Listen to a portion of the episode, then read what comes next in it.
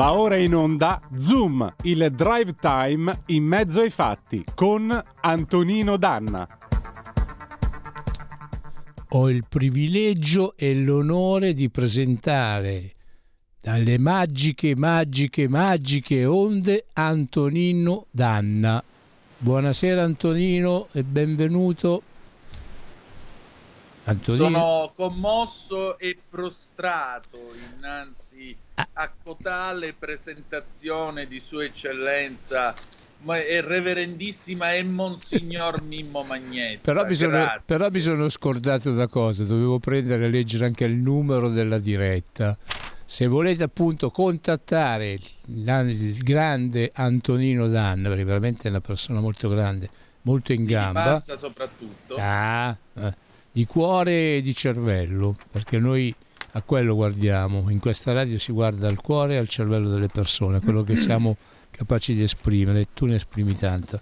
Allora Grazie. lo 02 92 94 7222. Questo è il numero per chiamare Antonino Danna. Quello invece delle zappe ve le darà lui direttamente, vero Antonino? 346 642 7756 grazie Mimmo grazie davvero. Buonasera e buona trasmissione Antonino. Grazie a te amico mio. Amiche e amici miei ma non dell'avventura buonasera. Siete sulle magiche magiche magiche onde di Radio Libertà. Questo è Zoom il drive time in mezzo ai fatti. Io sono Antonino Danna. Questa è la puntata di giovedì 2 febbraio dell'anno del Signore 2023 Candilora, Candilora, di l'Umberno siamo fora, Candelora, Candelora, dall'inverno siamo fuori. Oggi per fortuna è stata quassù nel profondo nord una giornata di sole, per cui l'inverno è quasi finito, ma si piove e tira vento, ma se piove e tira vento, nell'inverno siamo ancora dentro, per cui eh, non so da voi se sia stata Candelora fuori dall'inverno oppure se lo siate ancora, perché nel caso in cui dovesse piovere sarebbero altri 40 giorni di freddo e maltempo. Cominciamo subito la nostra trasmissione, date il sangue, in ospedale serve sempre, salverete vite umane, chi salva una vita umana salva il mondo intero. Secondo appello, andate su radiolibertà.net, cliccate su Sostienici e poi abbonati, troverete tutte le modalità per sentire questa radio un po' più vostra, dai semplici 8 euro mensili della Hall of Fame fino ai 40 euro mensili del livello creator che vi permetteranno di essere coautori e co-conduttori di almeno una puntata del vostro show preferito con il vostro conduttore preferito. Ma bando alle ciance, un brevissimo stacco con Steven Schlax, Fantasy Girl del 1976 e poi Gemma Gaetani con noi, la ragazza di campagna. Tra poco.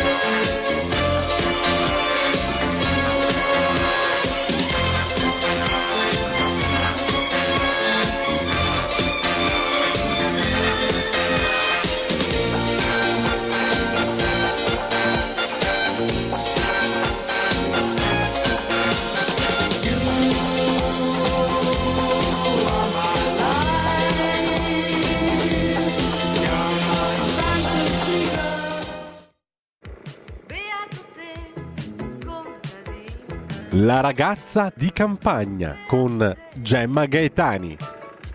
Sei forte perché sei più ricco di un re. E ridiamo subito la linea ad Antonino Danna raggiunto dalla radiosa Gemma Gaetani.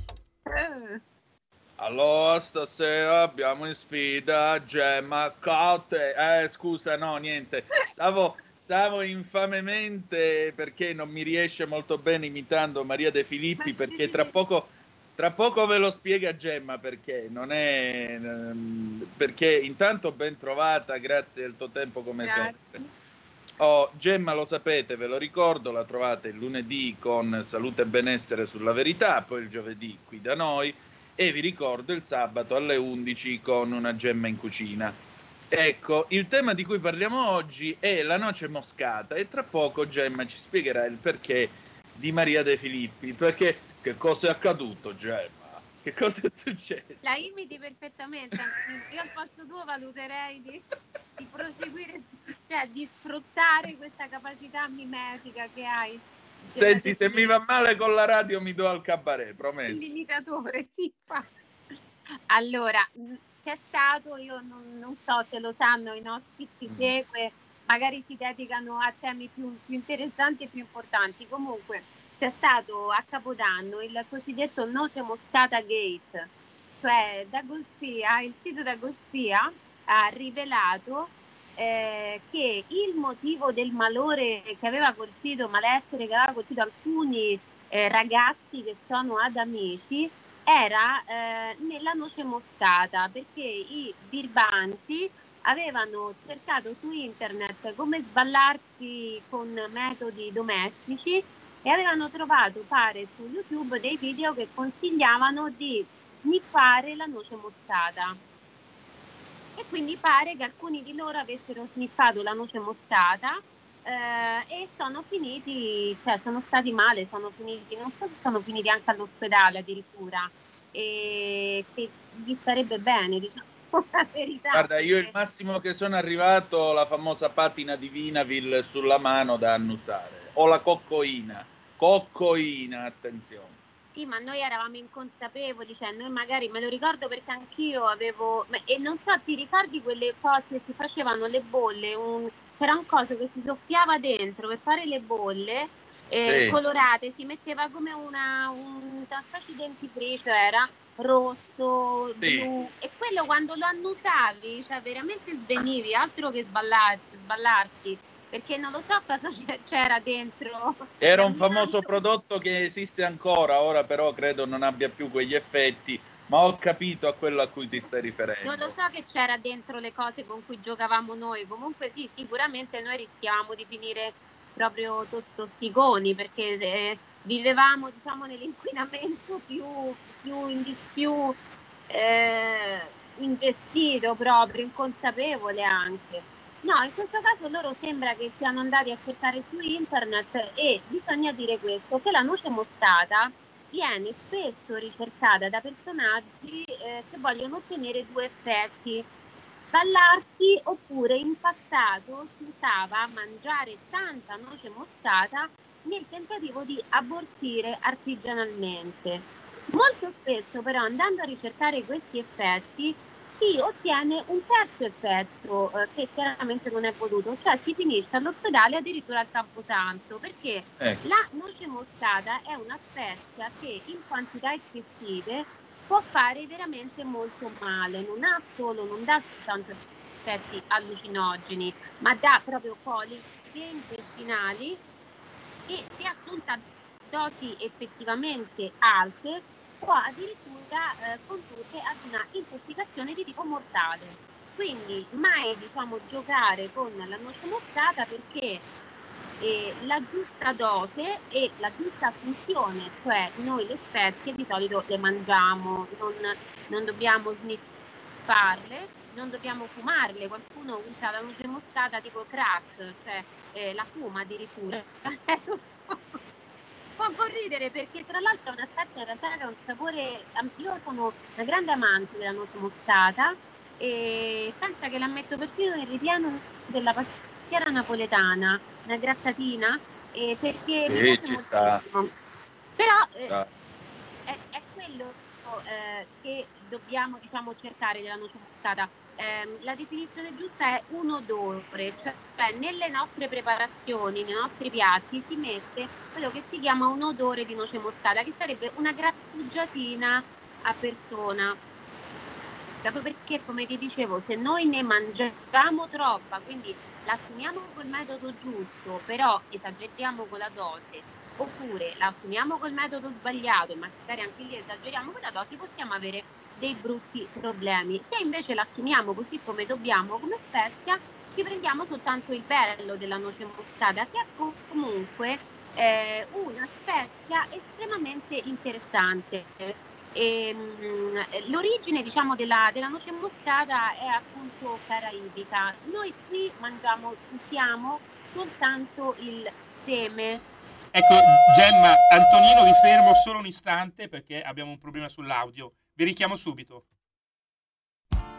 Tutte le domeniche, dalle 8 alle 10, la rassegna stampa del giorno e alcuni dei fatti principali della settimana che si è appena conclusa, con ospiti e telefonate in diretta. La domenica mattina non perdere contatto con la realtà su Radio Libertà, senza filtri né censure.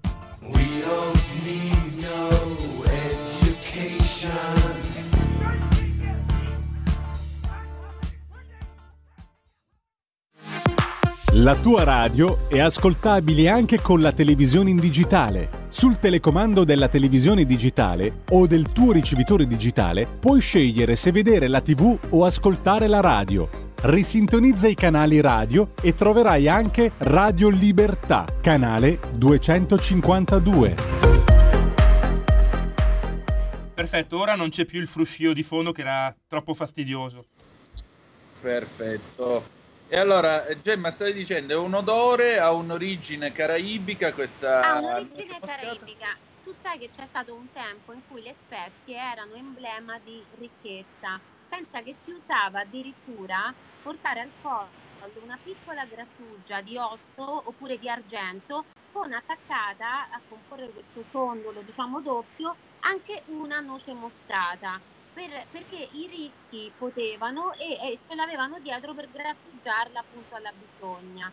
Eh, la noce moscata si chiama così perché ricorda la noce, però non ha niente a che vedere con la noce in senso stretto, perché la noce è un frutto che è proprio così, come lo vediamo, mentre invece la noce moscata è una drupa come l'albicocca, la pesca, cioè un frutto composto da tre parti, eh, il, il nocciolo, il mesocarpo, che sarebbe la parte mediana e polposa, e poi l'epicarpo, l'esocarpo, che sarebbe la buccia. Eh, il, eh, quello che noi chiamiamo noce moscata è il seme che si trova all'interno appunto della parte legnosa dell'endocarpo del nocciolo.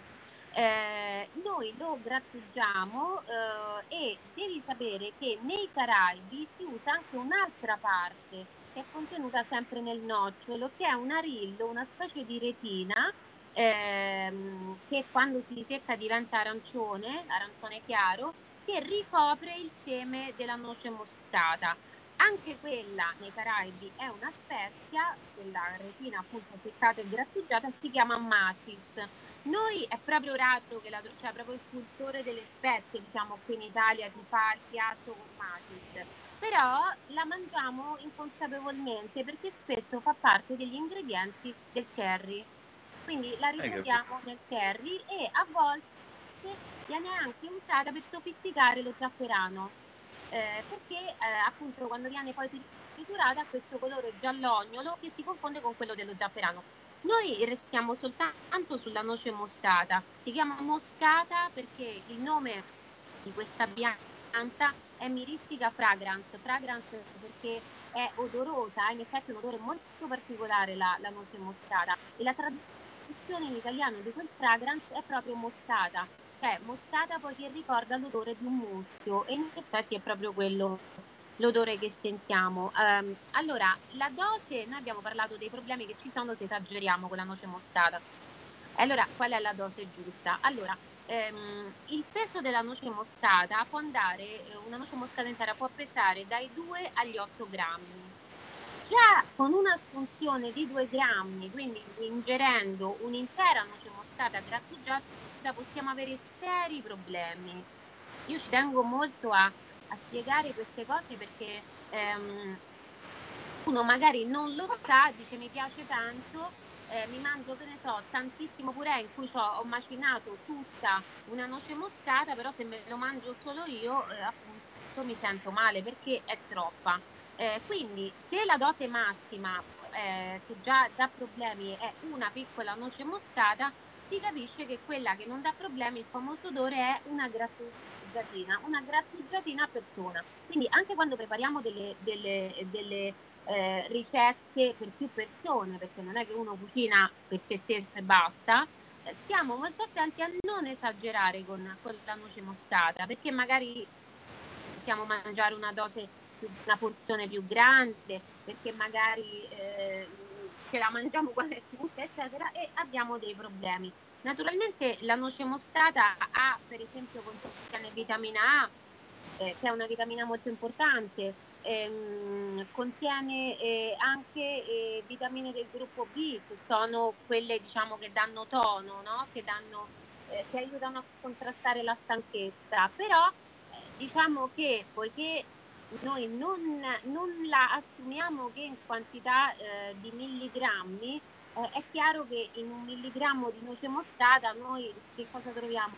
Un millesimo di milligrammo di vitamina A, quindi diciamo che non possiamo dire a che cosa fa bene la noce moscata da questo punto di vista. Non posso dire è rimineralizzante perché ne dobbiamo mangiare talmente poca che cosa ci vuole rimineralizzare un centimetro quadrato del nostro corpo. Però bisogna dire che ha degli altri effetti che sono per esempio quello digestivo, Mm. un pochino come la cannella e che è considerata anche un antimicotico, un disinfettante, diciamo, delle, eh, delle vie anche intestinali, urinarie e così.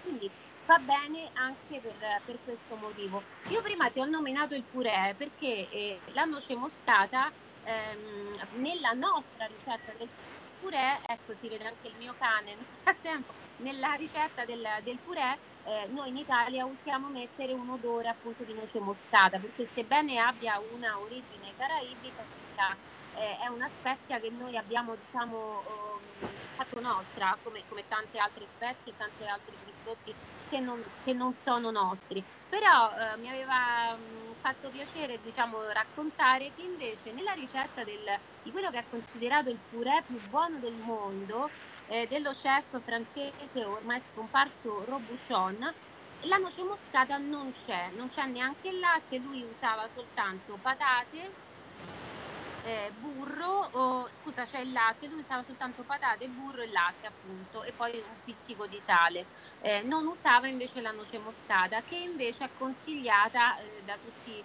eh, da tutti gli chef proprio perché aggiunge diciamo quell'aroma, la caratteristica eh, quell'aroma veramente particolare perché eh, l'aroma della noce moscata non ha uguali, era un gusto molto rotondo, vagamente somiglia a quello della cannella, però è un'altra cosa. Un'altra ricetta nella quale, italianissima nella quale c'è la noce moscata è il tortellino di Bologna. Nei tortellini di Bologna eh, ricetta che- nella ricetta che è stata depositata alla Camera di Commercio di Bologna dalla dotta confraternita del tortellino e dall'Accademia Italiana della Cucina, accademia che eh, consegnò anche la ricetta eh, del ragù, perché questo è un discorso vabbè, che c'entra poco diciamo, con la salute e il benessere, però quando si parla di ricette uno dice vabbè, ma qual è la vera ricetta? Ecco, ci sono delle ricette che sono proprio depositate in eh, luoghi notarili proprio, no? quindi che sono cioè non degli editti, di più, dice, non è che si fa così, fa Eh, il notaio certifica la pubblica fede, quindi Eh, ecco, ed è alziamo le mani davanti alla ricetta del notaio. Eh, Il notaio conferma. Eh sì, e nel ripieno dei tortellini ci va letterale, è scritto proprio così, un odore di noce moscata. Tra l'altro, tutte queste spezie che hanno, diciamo, fama di antimicotico, se ci fai caso, si vanno a grattugiare molto spesso nei ripieni di carne fresca e o cotta e nella carne in generale, perché servivano diciamo, a farla durare di più nell'epoca in cui non tutti potevano conservare la carne nelle ghiacciaie, ghiacciaie naturali che esistevano, ma che però diciamo, non, erano, non erano certamente agevoli e disponibili per tutti come è oggi un, un frigorifero. Quindi eh, un'altra cosa che mi ha colpito molto è che l'albero di noce moscata è un albero riflessivo perché inizia a produrre frutti dopo 15 anni. Quindi... Ah, ci deve pensare bene, insomma. Sì, perché no, questo, no, vedi, c'è diciamo già una descrizione no, del, dell'uso corretto di qualcosa anche nel modo in cui lo otteniamo, cioè andarsi a sniffare 8 grammi di noce moscata non, non è, contraddice anche no, quella lentezza invece e quella piccola quantità, perché se una cosa ci mette tanto a venire fuori, se è piccola è chiaro che tu te ne devi, ne devi assumere poco, poca e devi aspettare. Quindi contraddice un po', se vogliamo diciamo dare un senso anche a così ai percorsi proprio no, che fanno questi, questi frutti per arrivare sulle nostre tavole, c'è anche questo, cioè mi ha colpito che effettivamente 15 anni non sono pochi. La coltivazione infatti della noce moscata è una coltivazione che fa l'economia di alcuni luoghi caraibici. Pensa che c'è un'isola che è la, l'isola, di, l'isola caraibica di Grenada, che è detta anche Spice Island, l'isola delle spezie, perché produce varie spezie e soprattutto la noce, noce moscata, che addirittura è disegnata sopra eh, la bandiera nazionale dell'isola in forma stilizzata. Però, questa mi mancava, addirittura bandiera Grenada. Aspetta che a questo punto la voglio vedere in diretta. carina, Eccola qua. È molto E- carina. E infatti c'è, aspetta un attimo che ora la, la passiamo a Giulio Cesare e la, e la facciamo vedere perché in effetti è nell'angolo a sinistra A sinistra, del- sì. della bandiera ed è stilizzata perché si vede proprio il frutto aperto, il guscio aperto, un momento che arriva. Ehm, condottiero, te lo sto mandando sulla zappa della radio. Ecco, come vedete il bello della diretta. 1, 2, 3, partito, vai. Ce l'hai, puoi mostrarla Giulio Cesare.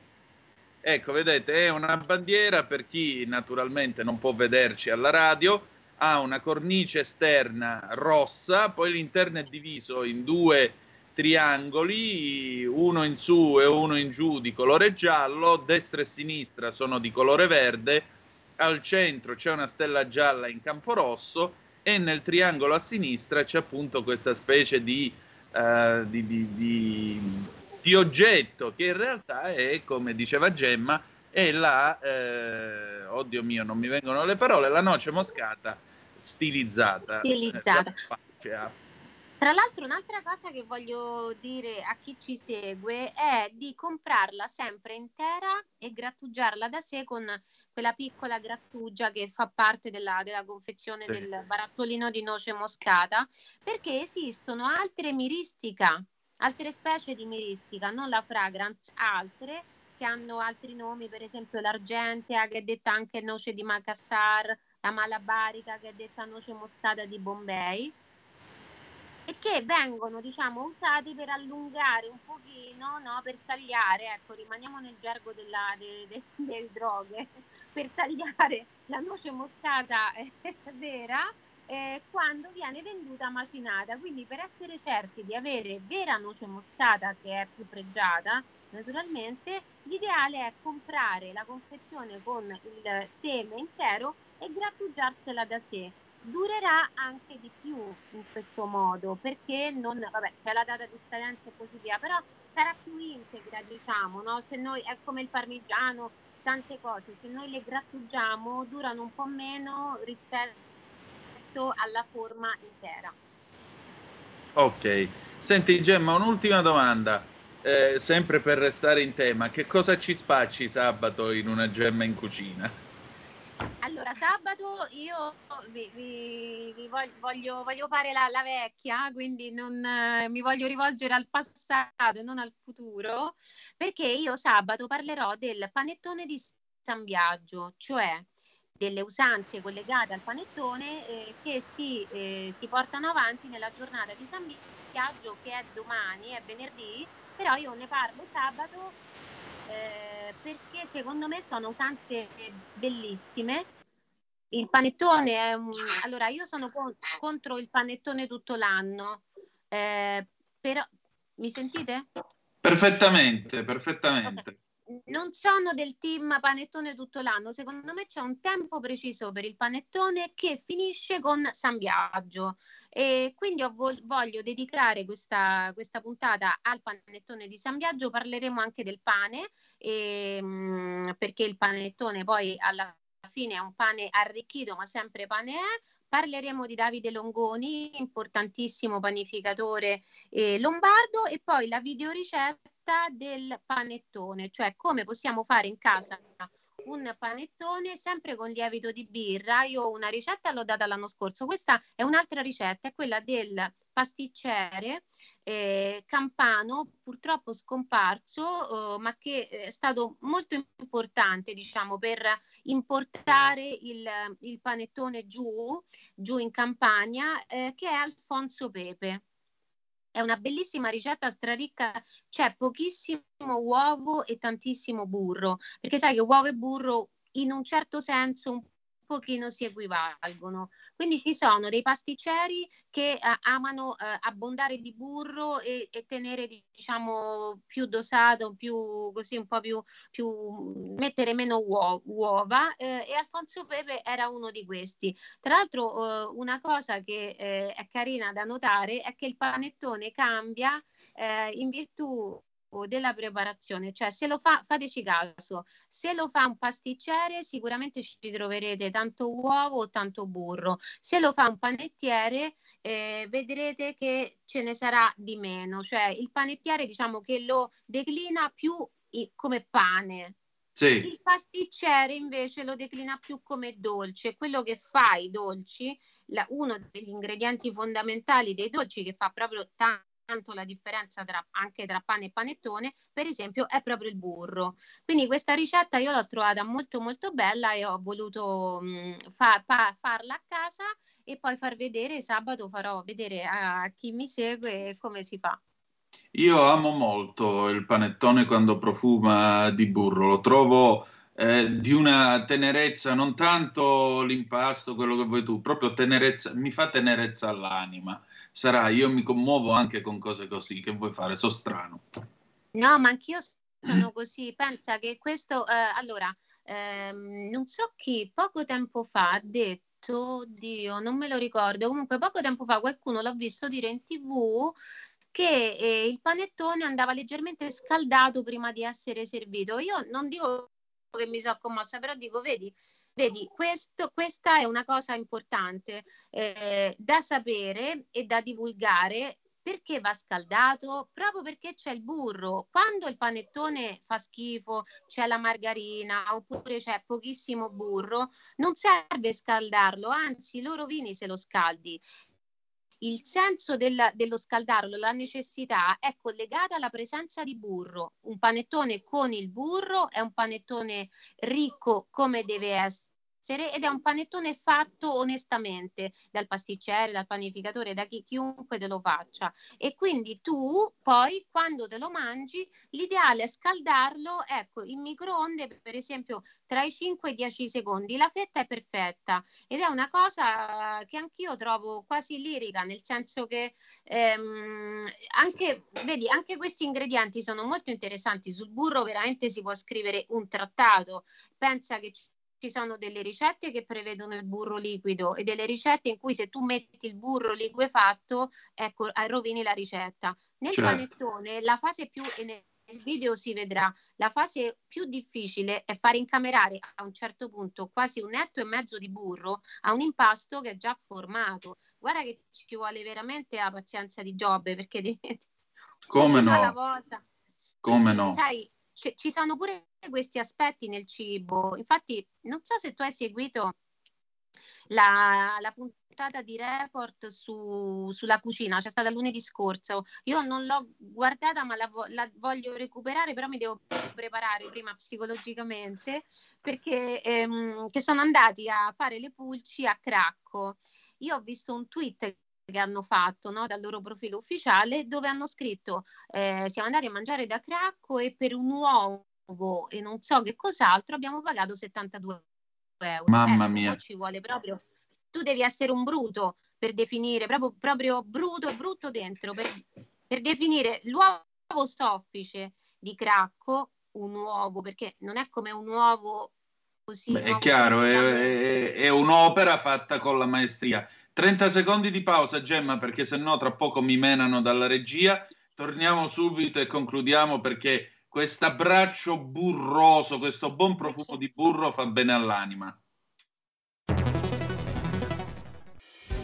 Quotidiano di Sicilia, il quotidiano d'Italia, l'informazione che ribalta i luoghi comuni, una vera visione dei fatti, l'Italia vista da sud. Ogni siciliano che vive in Italia e nel mondo è una risorsa, è protagonista della crescita della nostra nazione.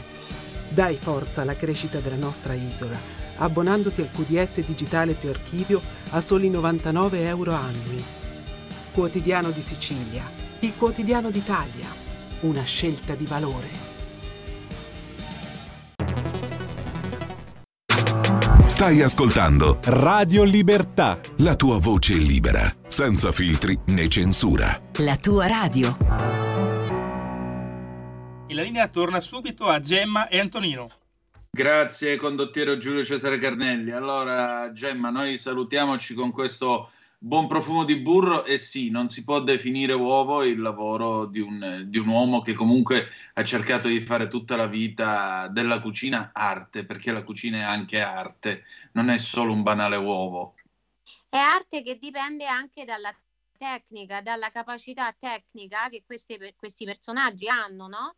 Che Certo. noi non abbiamo perché noi non conosciamo poi la materia, noi non siamo chimici ed è, ed è tutta un'arte che, che si gioca sulla consapevolezza e la maestria tecnica che loro hanno. Quindi questo era per dire che il cibo è fatto anche dei frammenti che lo compongono, cioè degli ingredienti. Quindi per tornare a bomba, non è che siamo matti se diciamo se so- a maggior ragione se il panettone è un buon panettone e c'è il burro dategli una scaldatina ma, ma minima no? prima di, di mangiarlo eh, soprattutto se, se il panettone è stato aperto da un po' no? perché questo ammorbidisce leggermente il burro che tende a solidificarsi invece a temperatura ambiente dicembrina o di gennaio, no? E lo apprezzerete morbidissimo come se fosse stato appena sfornato. E questo, anche questo dipende appunto dalla consapevolezza tecnica, cioè come funziona il burro. Quindi per dire che sicuramente eh, si può dire è uno scempio spendere 72 euro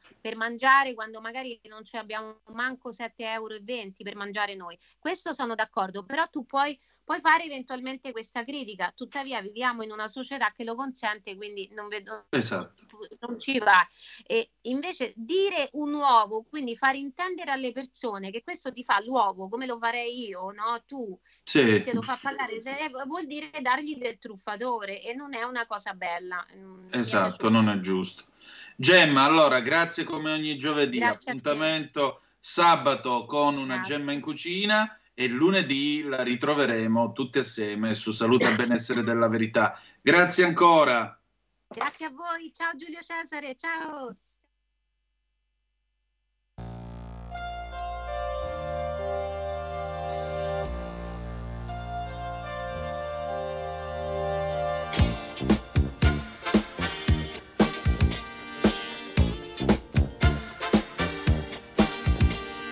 Tentami, con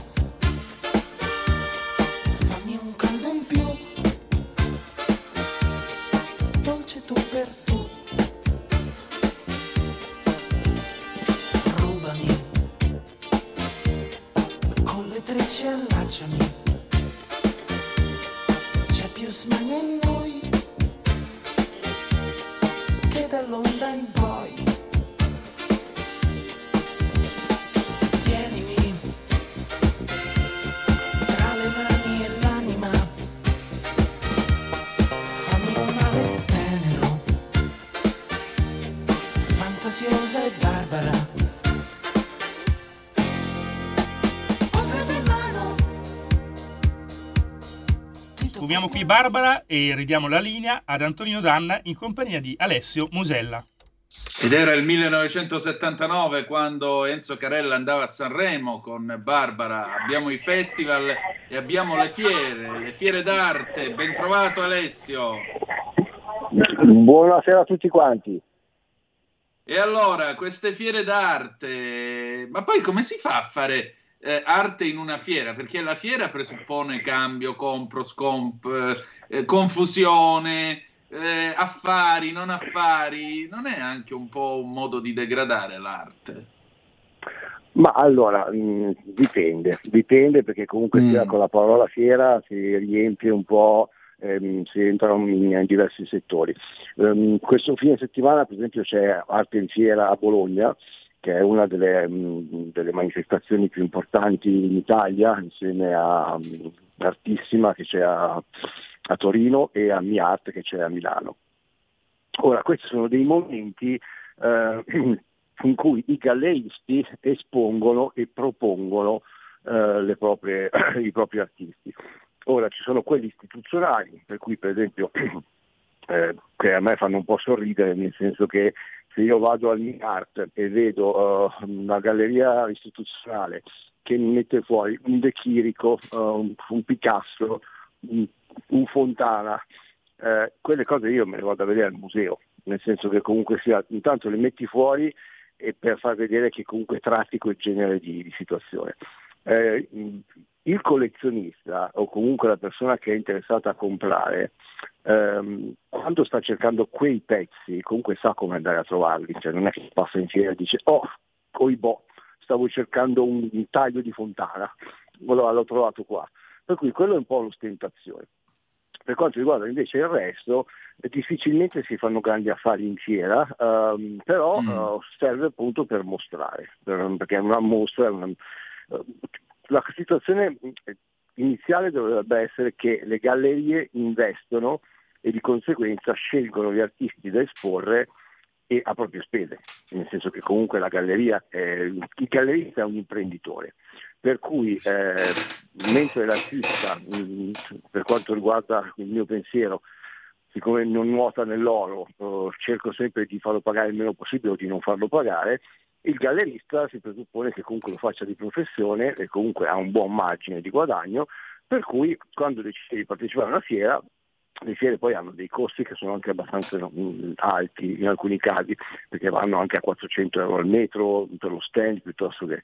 Questo dovrebbe essere lo standard. Poi ci sono delle fiere a New York, delle fiere a Miami, eh, come Art Basel, come eh, Art Miami, cioè, comunque sono molto molto importanti. Ci sono dei galleristi italiani che, mh, che vanno, anche perché attenzione, per andare in certe fiere tu comunque devi, avere- devi essere una galleria ehm, certificata.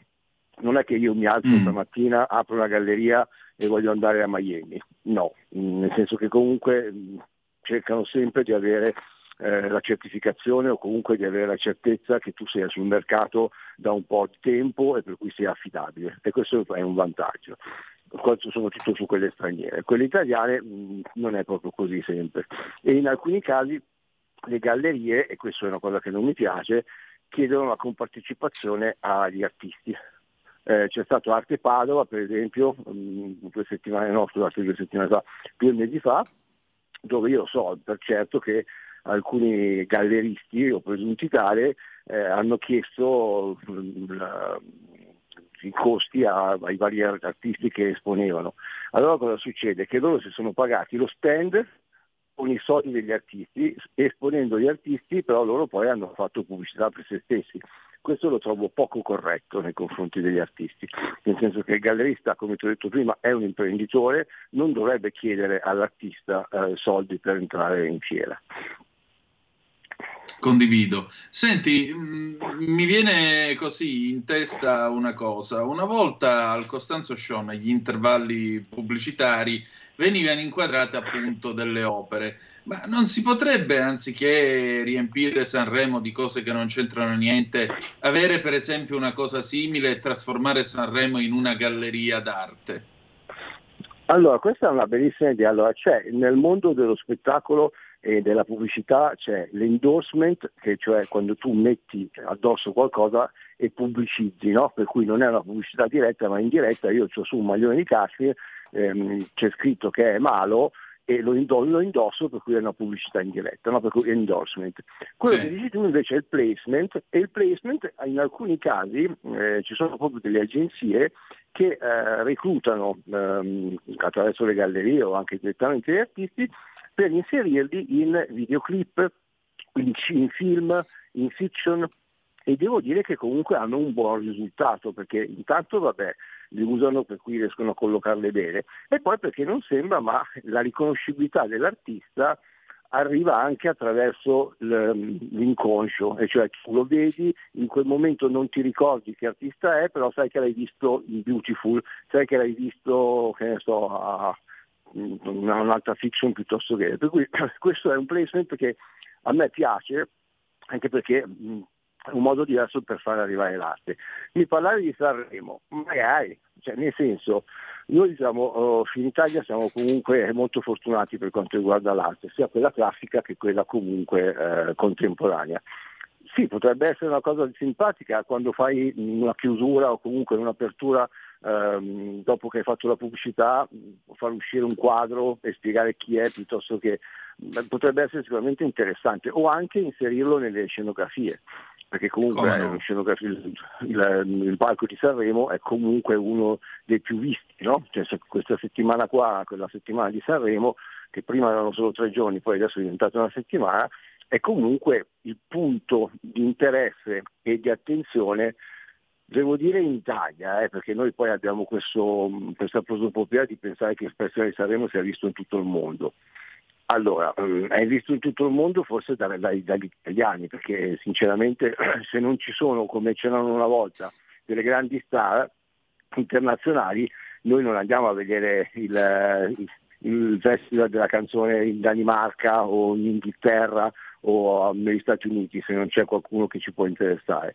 Per cui sotto questo punto di vista, per esempio, questo Sanremo qui, non voglio fare il poco carino, però Morandi ci ha rotto le balle, Eh, Albano per cortesia basta, cioè nel senso mh, io credo che ci voglia un pochino di novità, ok? Al di là della, della canzone, però come hai detto tu, l'arte potrebbe essere veramente una chiave di volta per riuscire ad avere qualcosa di nuovo anche in televisione. Se tu ci pensi, a parte le tv locali, non c'è una trasmissione d'arte a parte quelli che vendono, no?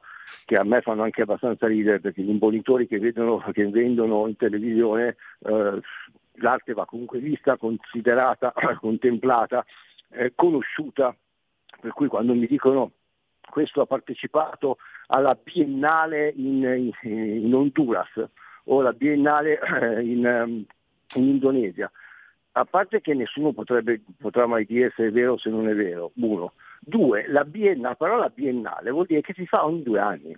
Cioè non è un, un- molti si confondono, no? dicono ah, la, biennale, la biennale di Venezia è la biennale di Venezia, ma io posso fare la biennale di Milano, posso fare la triennale di Palermo, posso fare, ma non significa che sia quotata, vuol dire che si fa ogni tot cui questi imbonitori, eh, quando hanno la persona davanti alla televisione, è stato quotatissimo, so, so, 2.500 dollari alla Biennale, però qui solo per voi 600.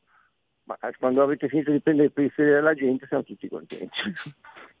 Sì, ma poi a proposito di Sanremo, in Italia per esempio c'è un artista, e oltre che una collega perché è anche una giornalista, è un'artista padovana, si chiama eh, Antonella Benanzato. Lei è una musicista, una brava pianista e una pittrice. Lei per esempio molto spesso fa queste, ehm, questi vernissage di arte in cui la musica accompagna e racconta i suoi quadri mettendo assieme un colore con una nota eh, della tastiera del pianoforte, una cosa molto raffinata, se posso dire anche avanguardista. Ecco, io preferirei avere Antonella Benanzato eh, sul eh, palco di Sanremo anziché stare a vedere i soliti noti che alla fine dicono le solite cose o stare a sentire discussioni eh, guerresche, guerreggiate e quant'altro che con una gara di canzoni non c'entrano assolutamente niente.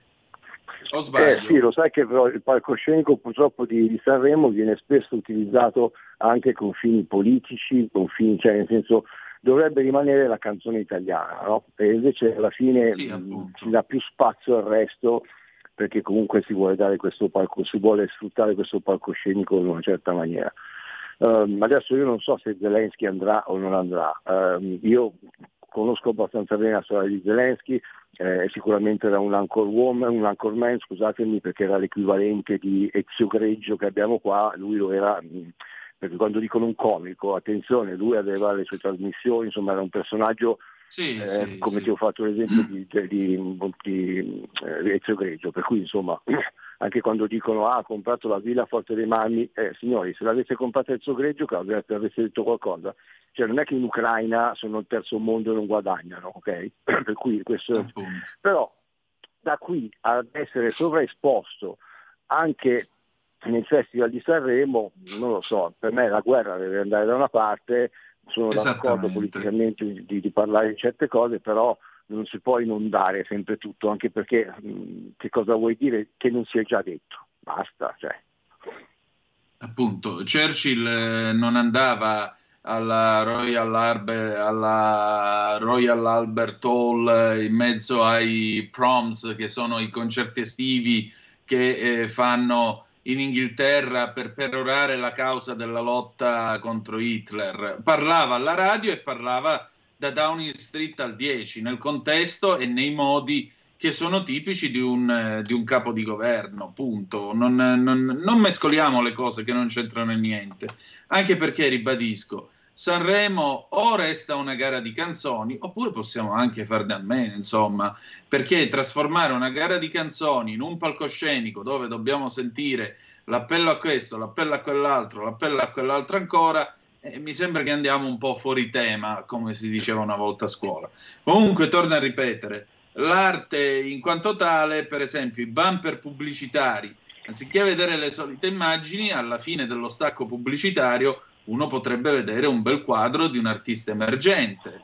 Che dici? Non sarebbe Ma meglio questo? sì, ma sì, ma io su questo guarda, sfondi una, una porta aperta perché io sono contento che voi mi diate questo spazio con cui posso parlare con te di arte o di fotografia, però se ci pensi eh, non è che ci siano anche in radio tanti- tante persone che parlano di, di arte, anche perché l'arte va vista, però come vedi noi anche se non la facciamo vedere o comunque invece in alcuni casi sì, eh, però ne parliamo, per cui Certo. eh, bisognerebbe avere un pochino più di spazi. Per esempio io una cosa che voglio fare nei prossimi due anni è creare io una, una una- una mostra, una fiera, perché ho allora, visitare le fiere, le fiere da una vita, per cui in tutto il mondo, ti fa vedere i pro e i contro. ok? Allora, nella semplicità c'è sempre qualcosa di positivo.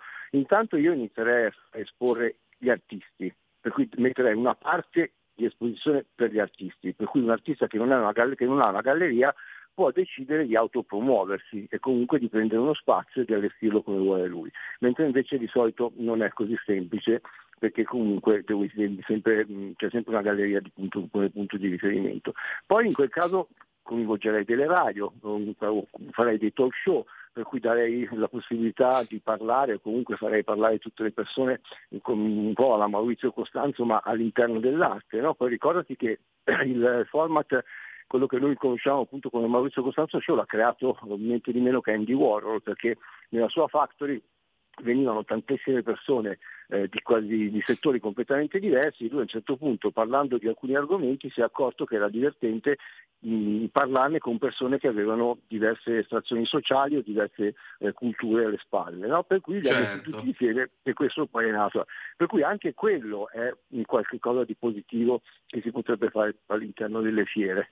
Ehm, io ecco, com- ti dico, nei prossimi due o tre anni mi piacerebbe proprio crearne una, ho molto, eh, molto chiaro come la voglio fare, come ti ho detto, estrema semplicità, però secondo me c'è qualcosina che si potrebbe migliorare nel, nel panorama fieristico. Un attimo perché c'è il nostro Alessandro da Bologna al telefono. Pronto Alessandro? Sì, pronto Antonino, Ciao, buonasera, carissimo. complimenti per le belle trasmissioni. No, i complimenti li devi fare a chi prende parte, perché complimenti a Gemma Gaetani, complimenti ad Ale, a Carlo Cambi, a Paola D'Amico, a chiunque partecipa in questa trasmissione. Prego, a loro e a te che li scegli, assolutamente.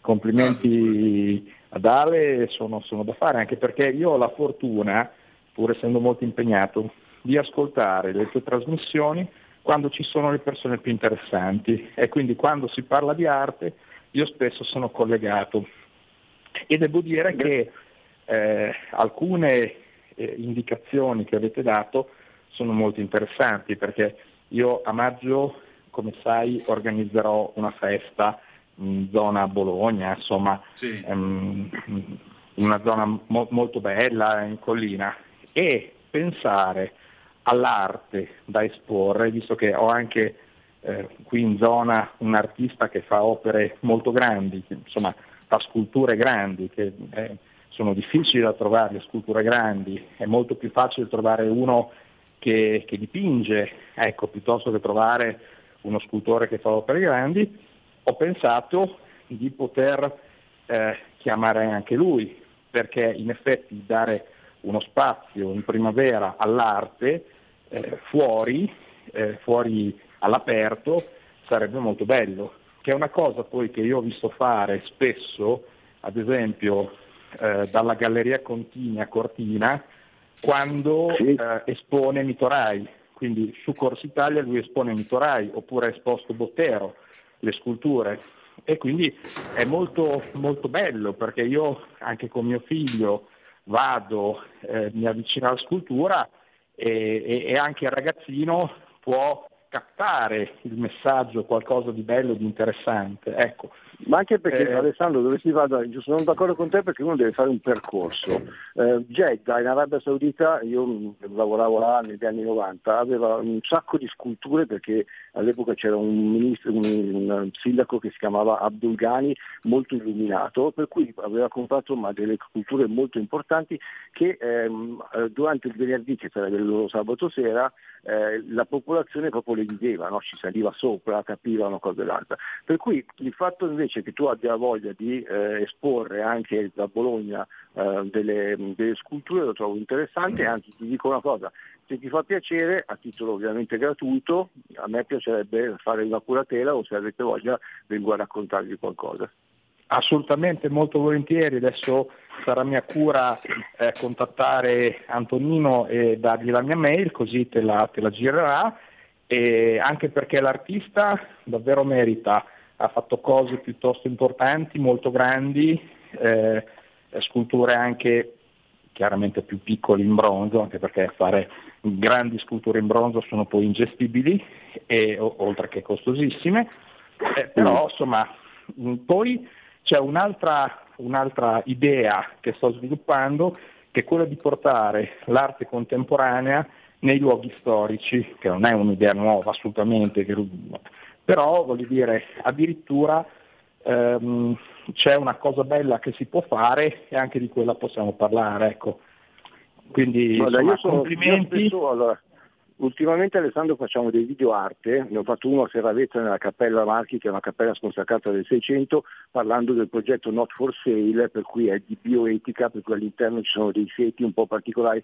E ti devo dire che il contrasto tra l'arte che c'è, che, che fu, e l'arte contemporanea è molto forte e soprattutto ci dà la possibilità anche di raccontare la nostra storia attraverso l'arte contemporanea, ehm, frequentando luoghi che comunque profumano di storia. Certo, certo, il, il- il percorso che porta a noi, assolutamente. Grazie ancora, vi seguo e poi dopo insomma, eh, in, in qualche modo ci, ci metteremo in contatto. Grazie, Molto buona serata. volentieri. Benissimo, benissimo. Allora, senti, Ale, mi sembra che i nostri ascoltatori stiano molto, atten- molto attenti.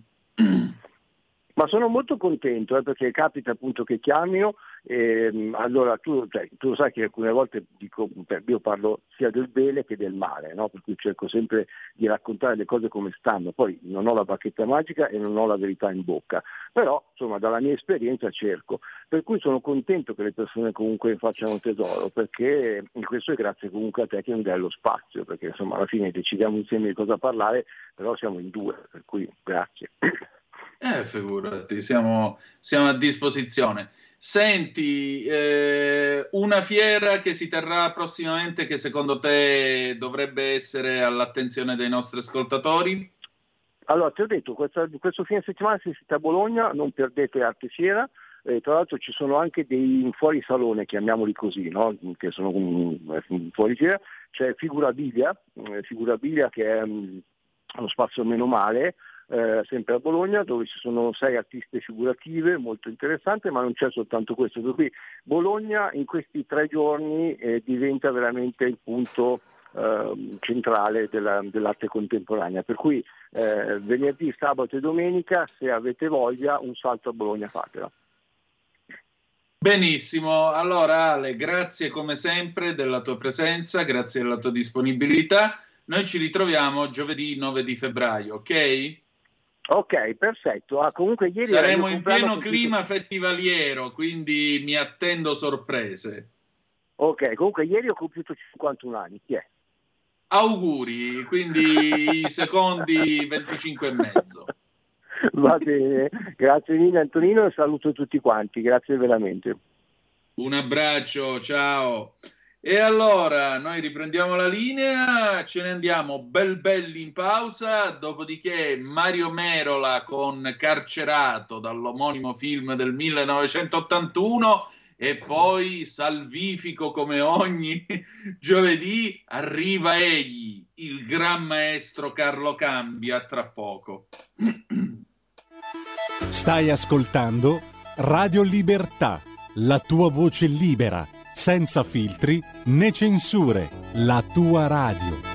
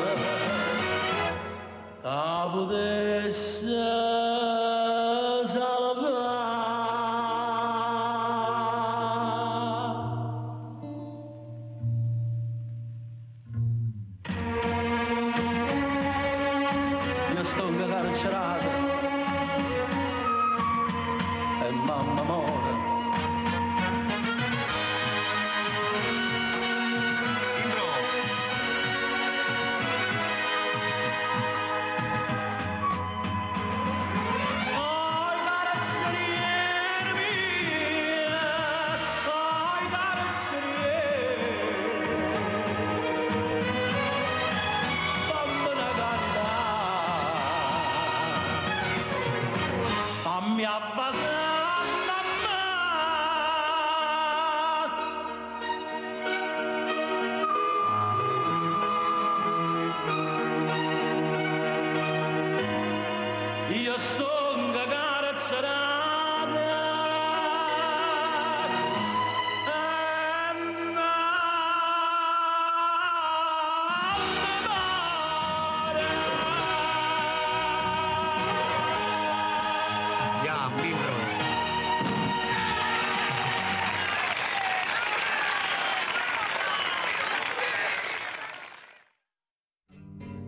Va ora in onda Ufficio Cambi, l'economia come i conti di casa, con Carlo Cambi. Andare, camminare, lavorare. Andare a spada tratta, banda di timidi, di incoscienti, di indebitati, di disperati. Radio Libertà, ridiamo subito la linea ad Antonino Danna e a Carlo Cambi. Grazie condottiero, mio condottiero, se volete intervenire attraverso la zappa 346 642 7756, ma io eh, prendendo spunto da Carcerato di Mario Merola, dall'omonimo film del 1981, do il benvenuto a uno che carcerato non è, il gran maestro Carlo Cambi, buonasera, o immenso. Oh, oh, oh, oh, splendente Gran Mufti. Splendente, non me l'aveva detto. Splendente non me l'aveva detto mai Eh, nessuno. L'alto del minareto, tu prendi la luce e la verità e la Eh. trasmetti al volgo. Senti un po', eh? Guarda, Dai, mi sono meritato quei cinque cammelli, me li sono meritati, dai, diciamoci la verità. è stato bellissimo Carlo. Il famoso caffè turco pagato.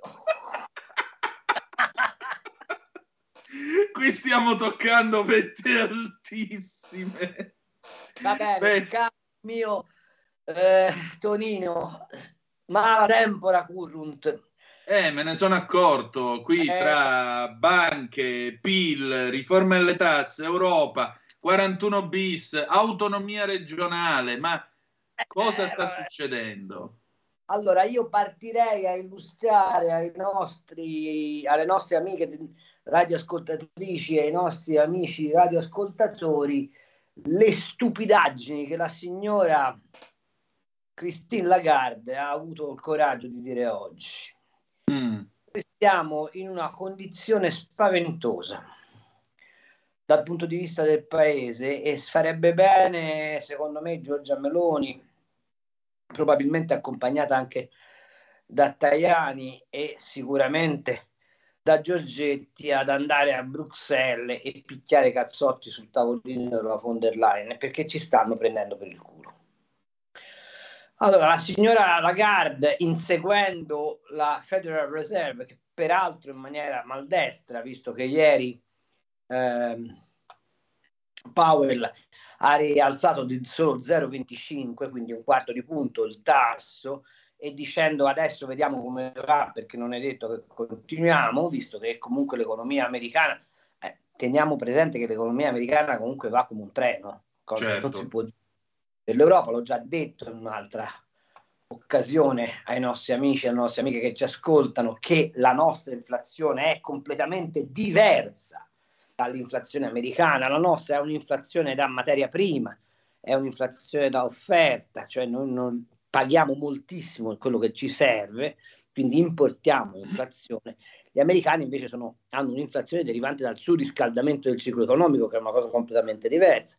e quindi ha senso stringere le maglie della liquidità eh, per raffreddare i prezzi. Da noi stringere le maglie della liquidità significa deprimere ancora di più un'economia che se va bene crescerà dello 0,1%, ora sto parlando di Eurozona, non di Italia, perché i segnali per l'Italia sono fortunatamente un po', un po più ottimistici, ma questa scema ha continuato a dire, questa scema, questa sprovveduta, ha continuato a dire che questo rialzo di 0,50 che ha fatto oggi è solo l'inizio perché a marzo ne farà un altro di 0,50, insomma lei vuole arrivare agli stessi livelli di tasso che ha eh, la, la Federal Reserve con una situazione economica completamente diversa. Credo che l'unica cosa che la muova sia la paura che gli si deprezzi l'euro e quindi deprezzandosi l'euro che aumenta sì l'esportazione, ma essendo che la nostra è un'inflazione della domanda, siamo costretti a eh, continuare a comprare a caro, a caro, prezzo perché se la moneta si, si ovviamente si svaluta a, avremmo dei, dei, problemi a comprare energia, materie prime, eccetera, eccetera. E poi ha detto un'altra cosa, questa sì, veramente micidiale. Ha detto adesso che il gas eh, sta sotto il prezzo, tra l'altro la von der Leyen è un'altra di quelle che dice delle robe assurde, ha detto che il gas sta giù perché c'è il price cap varato dall'Europa, si è dimenticata che il price cap entra in vigore il 15 di febbraio e non ci siamo ancora. Il gas sta giù per un semplice motivo, che la Cina è ferma e quindi compra di meno, ma ha, ho letto oggi che invece eh, eh, ha, ha annullata l'idea del Covid-0, le fabbriche cinesi stanno riprendendo, quindi fra un mesetto, mesetto e mezzo vedrai che siamo di fronte a saremo di fronte a un altro scenario, ma detto questo, la signora Lagarde ci ha gentilmente fatto capire che lei vuole che i governi smettano con i sostegni fiscali per ammortizzare il caro energia perché la cosa che la preoccupa di più in questo momento son, è la massa dei debiti dicendo cari signori io BCE smetto di comprare titoli pubblici. Eh. Allora, questo è un pacchetto confezionato ad uso e consumo di eh, Giorgia Meloni, la quale, come sappiamo, sta per partire per la Germania ad andare a fare un bilaterale con Scholz, al quale dirà ci fai capire come volete usare gli aiuti di Stato, perché qui c'è un tema enorme. Facciamo un passo indietro. Joe Biden, come sapete, ha messo lì più o meno 400 miliardi di dollari per dire alle imprese finanziamo la transizione verde e se volete venite a investire in America perché noi vi diamo sostegni per, es- per, divent- per fare delle produzioni eh, ambientalmente sostenibili. Questa è, un, è, è, una chiara misura protezionistica per le imprese americane, ma è un chiaro ehm, tentativo di attrarre capitali in America a discapito ovviamente dell'Europa. Certo. Che però la Cina il problema ambientale proprio non se lo pone proprio, cioè, eh, anzi lo sfrutta per venderci della roba che noi non abbiamo. Allora l'Europa dovrebbe reagire e cosa fa? Annuncia forse per l'estate un fondo comune per sostenere le imprese, ma nel frattempo sblocca gli aiuti di Stato. Bene, vi faccio osservare che fatto 100 la massa di aiuti di Stato che sono stati autorizzati dall'UE, il 54% sono a vantaggio di imprese tedesche, il 34% a vantaggio di imprese francesi e il 4,5% a vantaggio di imprese. Il nostro governo non ha i soldi per finanziare con aiuti di Stato eh, le nostre aziende, ma questo crea all'interno del mercato comune uno squilibrio spaventoso. Allora noi da una parte abbiamo la BCE che ci tartassa, la Germania che va per conto suo e una Commissione europea che colpisce tutte le produzioni leader dell'Italia, dal packaging all'automotive, ovviamente all'agroalimentare. L'unica che adesso, per adesso non hanno toccato è la moda e poi su tutto questo c'è la minaccia della, eh, come sapete, patrimoniale mascherata, quella verde. In questo quadro, continuare ad avere nei confronti dell'Europa un atteggiamento conciliante è un errore. Bisogna andare a Bruxelles e dire noi da qui in avanti esercitiamo il veto su tutto. Perché non è pensabile, per il fatto che in Italia c'è un governo di centrodestra, che tutta la politica europea sia orientata alla distruzione di questo governo. Non ultimo, il fatto che il Consiglio dei Ministri ha fatto un richiamo durissimo a piante dosi per il decreto sull'ONG, sulle navi. Ora, è di tutta evidenza che quella è materia dell'Europa nella misura in cui l'Europa dovrebbe avere una sua politica per i migranti. Non avendola e avendo scaricato interamente sull'Italia il peso della gestione dell'emergenza migranti, ehm, non può dettarci delle condizioni, eppure lo fa. Eppure non si rende conto che, per esempio, l'operazione fatta tre giorni fa qui sulle coste dell'Adriatico a Ancona, che non riguarda solo Ancona, riguarda tutta Italia, da cui appare evidente che attraverso il, l'ingresso di clandestini stanno entrando jihadisti e terroristi, che si stanno saldando probabilmente con i movimenti anarchici, noi ci dobbiamo sentire da, dire dall'Europa siete disumani per il decreto di antidosi. Qui c'è qualcosa che non torna. E mi domando anche perché il governo italiano non chiami a rapporto il commissario italiano all'economia Paolo Gentiloni, che ancorché di segno PD, dovrebbe comunque sentire il peso di, non dico difendere, ma quantomeno sostenere le ragioni del suo paese nel consesso della Commissione europea e invece fa tutto tranne che questo. Ecco, questo è il quadro in cui, in cui ci muoviamo.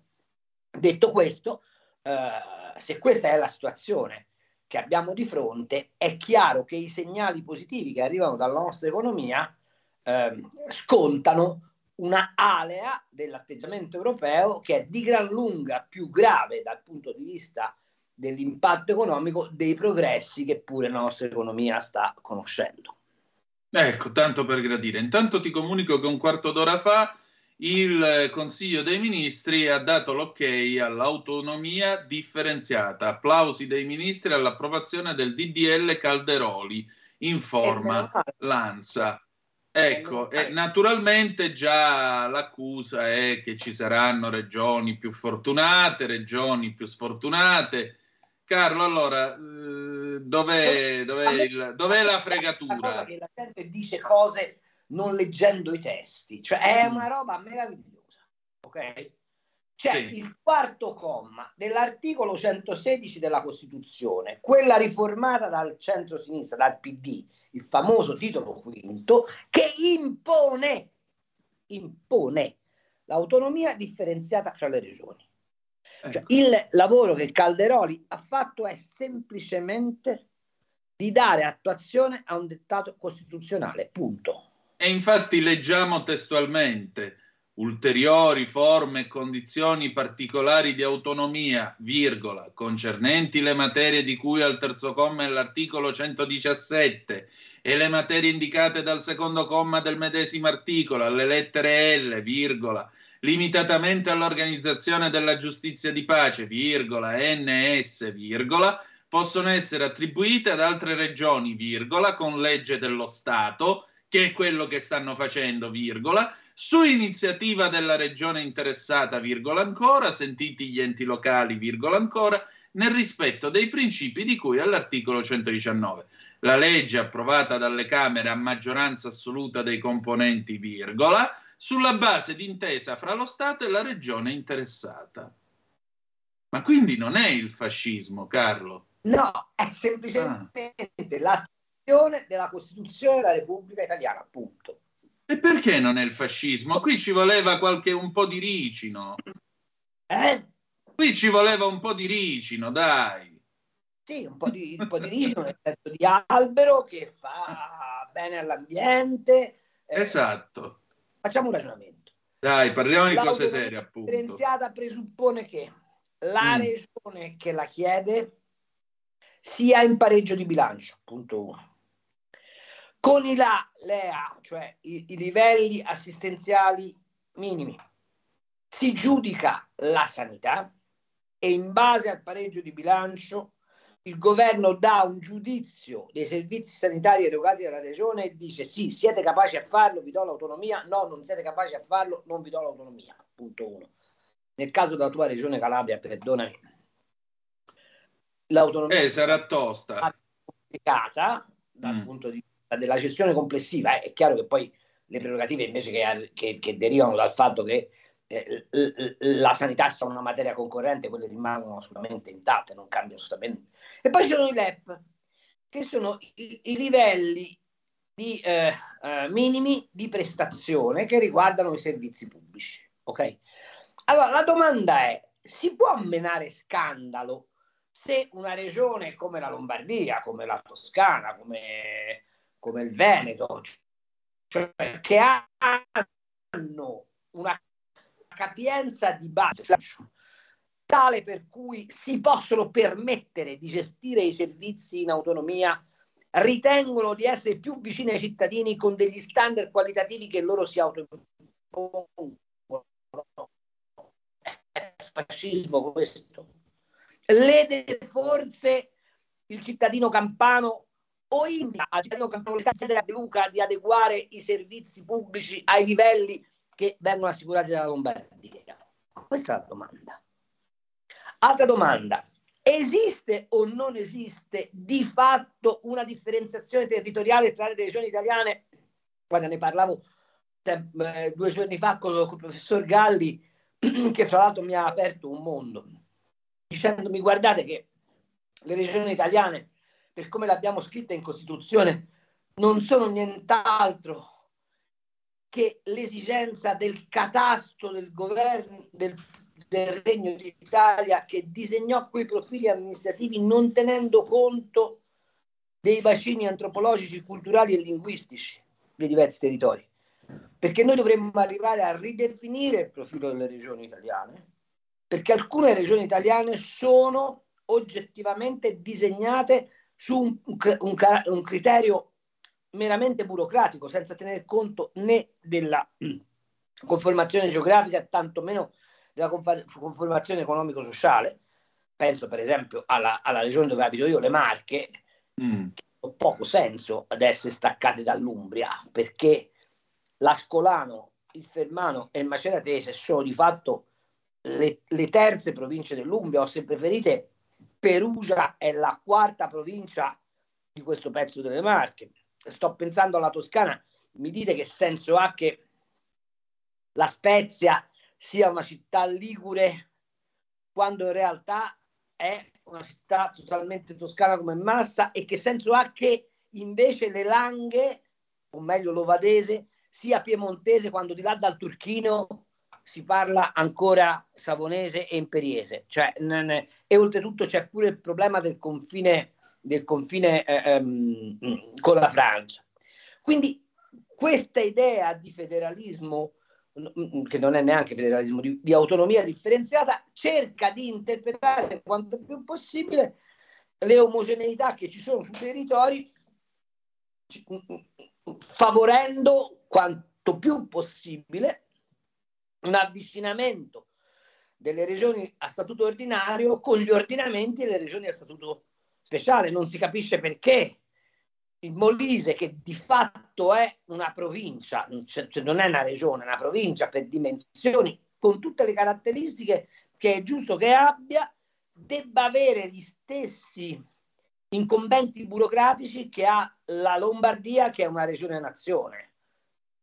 Cioè, facciamo, facciamo un ragionamento. In Molise stanno in, credo, 700.000? Sì. Più o meno. In Lombardia ci stanno 11 milioni di persone. Cioè, gestire 11 milioni di persone è cosa completamente diversa che gestire servizi per 700.000 persone, anche se il Molise ha tutte le sue peculiarità di orografia, di, di montagna difficile. Mi, mi consentirai che un conto è gestire la Calabria della zona ionica e un conto è gestire la Calabria che sta al confine con l'Irpinia, sono due cose completamente diverse. Ed ecco che inserire, dare alle regioni la facoltà di poter differenziare anche al loro interno i servizi, rispettando un criterio omogeneo che viene concordato volta per volta col governo, tant'è vero che questi LEA e questi LEP, come sapete, vengono eh, come dire, definiti in un arco, per un arco di dieci anni, ma sono emendabili, sono rinnovabili, oppure la regione può rinunciarci, serve appunto a dare al decentramento amministrativo il senso di una partecipazione maggiore alle esigenze dei cittadini. Ora, Carlo, scusami, però una domanda. Ma già che ci siamo, non sarebbe ora invece di rivederle a questo punto le regioni? Cioè, la Francia ha fatto una riforma che ha accorpato varie regioni, perché a questo punto non si fa da noi? Ma, ma la domanda che ti faccio io è, per esempio, la Basilicata, no? Mm. Con tutto il rispetto per la Basilicata, per metà è Calabria e per metà è Campania. E sono 600.000 abitanti, che significa un quartiere di Milano. abitanti, allora tu mi devi spiegare che differenza c'è fra Vulture e la tua Calabria e che differenza c'è fra Matera e la Gravina. Cioè, qualcuno, se qualcuno me lo spiega, eh, io pago da bere. Vorrei che qualcuno mi spiegasse che differenza c'è fra la zona di Gaeta e la provincia di Caserta. Qualcuno me lo spiegasse. Vorrei che qualcuno mi spiegasse, appunto, come dicevo prima, che differenza c'è fra la parte bassa della provincia di Perugia e le valli marchigiane, come qualcuno mi spiegasse la differenza tra la Val di Chiana, che, che è per metà Umbria, per metà è Toscana, o come ti dicevo la Lunigiana, che per metà è Ligure e per metà è Toscana, che ha poco senso. Insisto, per esempio, Piacenza, Sì. secondo te è emiliana o è lombarda? No, è Lombarda come Novara.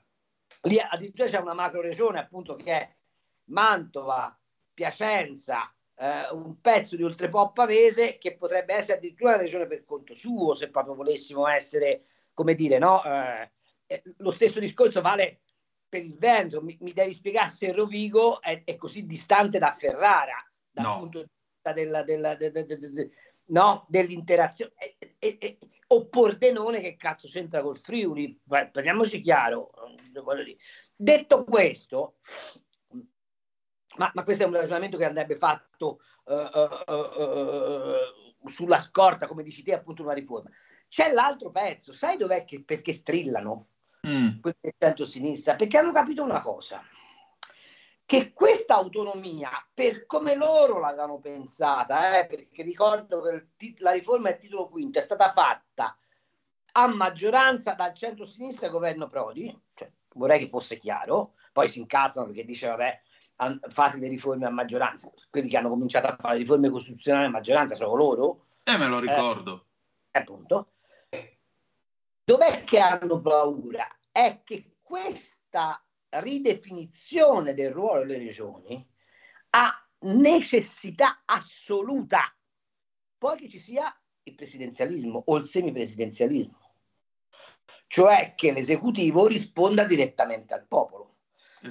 Perché se io mi trovo di fronte un apparato amministrativo dello Stato, che è la regione, alla quale partecipo direttamente con l'elezione, perché come sapete il presidente della regione è eletto direttamente dal popolo, e poi perché deve avere un livello intermedio nella nomina dell'esecutivo che, ha- che è il contrappeso dell'autonomia regionale. E no, bisogna che anche l'esecutivo abbia la stessa, tra virgolette, investitura popolare che riceve il Certo. presidente della regione, altrimenti, cosa che peraltro sta succedendo, guarda, guarda quando Zaia rivendica la sua eh, titolarità del Veneto, regione di 5.000, 5 milioni di abitanti con un PIL che la colloca ai vertici d'Europa, e lui dice: Ma io perché devo prendere ordini da un ministro che magari manco è onorevole e che magari manco è passato dal, dal giudizio degli elettori e che sta lì per volontà del Presidente della Repubblica? E dice, no, fammi capire. Io dietro di me, c'ho, nel caso di Zaira, ha preso quanto ha preso il 78% dei voti. Eh, appunto, ho 4 milioni di voti, grazie al 4 cavolo. milioni Eh, di voti dietro di me. ha pieno diritto di dirlo, che e se cavolo. permetti il mio peso per quel che riguarda la mia gente è infinitamente superiore al tuo peso. E allora bisogna che lui si trovi di fronte un presidente del Consiglio o della Repubblica, a secondo di quale regime si sceglie, se quello all'inglese o quello alla, alla- alla- alla francese, che gli risponde, Topolino, io dietro le mie spalle ho 20-25 milioni di voti. E altrimenti diventano sbilanciati questi. E allora lì sì il PD ha paura. Ma vedrai che c'è un altro motivo di tattica spicciola, che è il fatto che questa cosa va in Consiglio dei Ministri a 15 giorni dalle elezioni regionali di, di Lazio e Lombardia. Allora, facciamo un ragionamento. Lazio e Lombardia messe insieme fanno 16 milioni di voti. Ecco, Se il centrodestra conquista Lazio e Lombardia, è un plebiscito per il governo. ah, per il governo è, un, è, è- è- è- una flebo di vitamina straordinario, ma per l'opposizione, in particolare per il PD, è la sanzione che loro per i prossimi cinque anni non toccano palla. Sicuro. È chiaro che devono montare la panna, come stanno facendo sul 41 bis, dove se ci fossero dei commentatori attenti dovrebbero dirgli ma che cosa state facendo? Cioè, voi 30 state- secondi e glielo diciamo, Carlo. 30 secondi ti chiedo. Un nuovo modo per sostenere la tua radio. Visita radiolibertà.net. Ti basta un clic e potrai versare il tuo contributo volontario direttamente online. Potrai donare con ogni tipo di carta di credito, anche prepagata. Ti aspettiamo online su radiolibertà.net. Sostieni la tua radio con il tuo contributo volontario. Radio Libertà. La tua radio. Diamo voce alla nostra gente. Stai ascoltando Radio Libertà. la tua voce libera, senza filtri né censura. La tua radio. E la linea torna subito a Carlo Cambi e Antonino Danna. Rieccoci, Antonino Danna e Carlo Cambia al microfono con voi qui su Zoom su Radio Libertà. Carlo, eh, che cosa dovrebbe dire un commentatore accorto al PD in tema di 41 bis? Deve dire a un commentatore accorto a termini di 41 bis che loro, quando si trattò di Moro, dissero che lo Stato non avrebbe tra- dovuto mai trattare con i terroristi.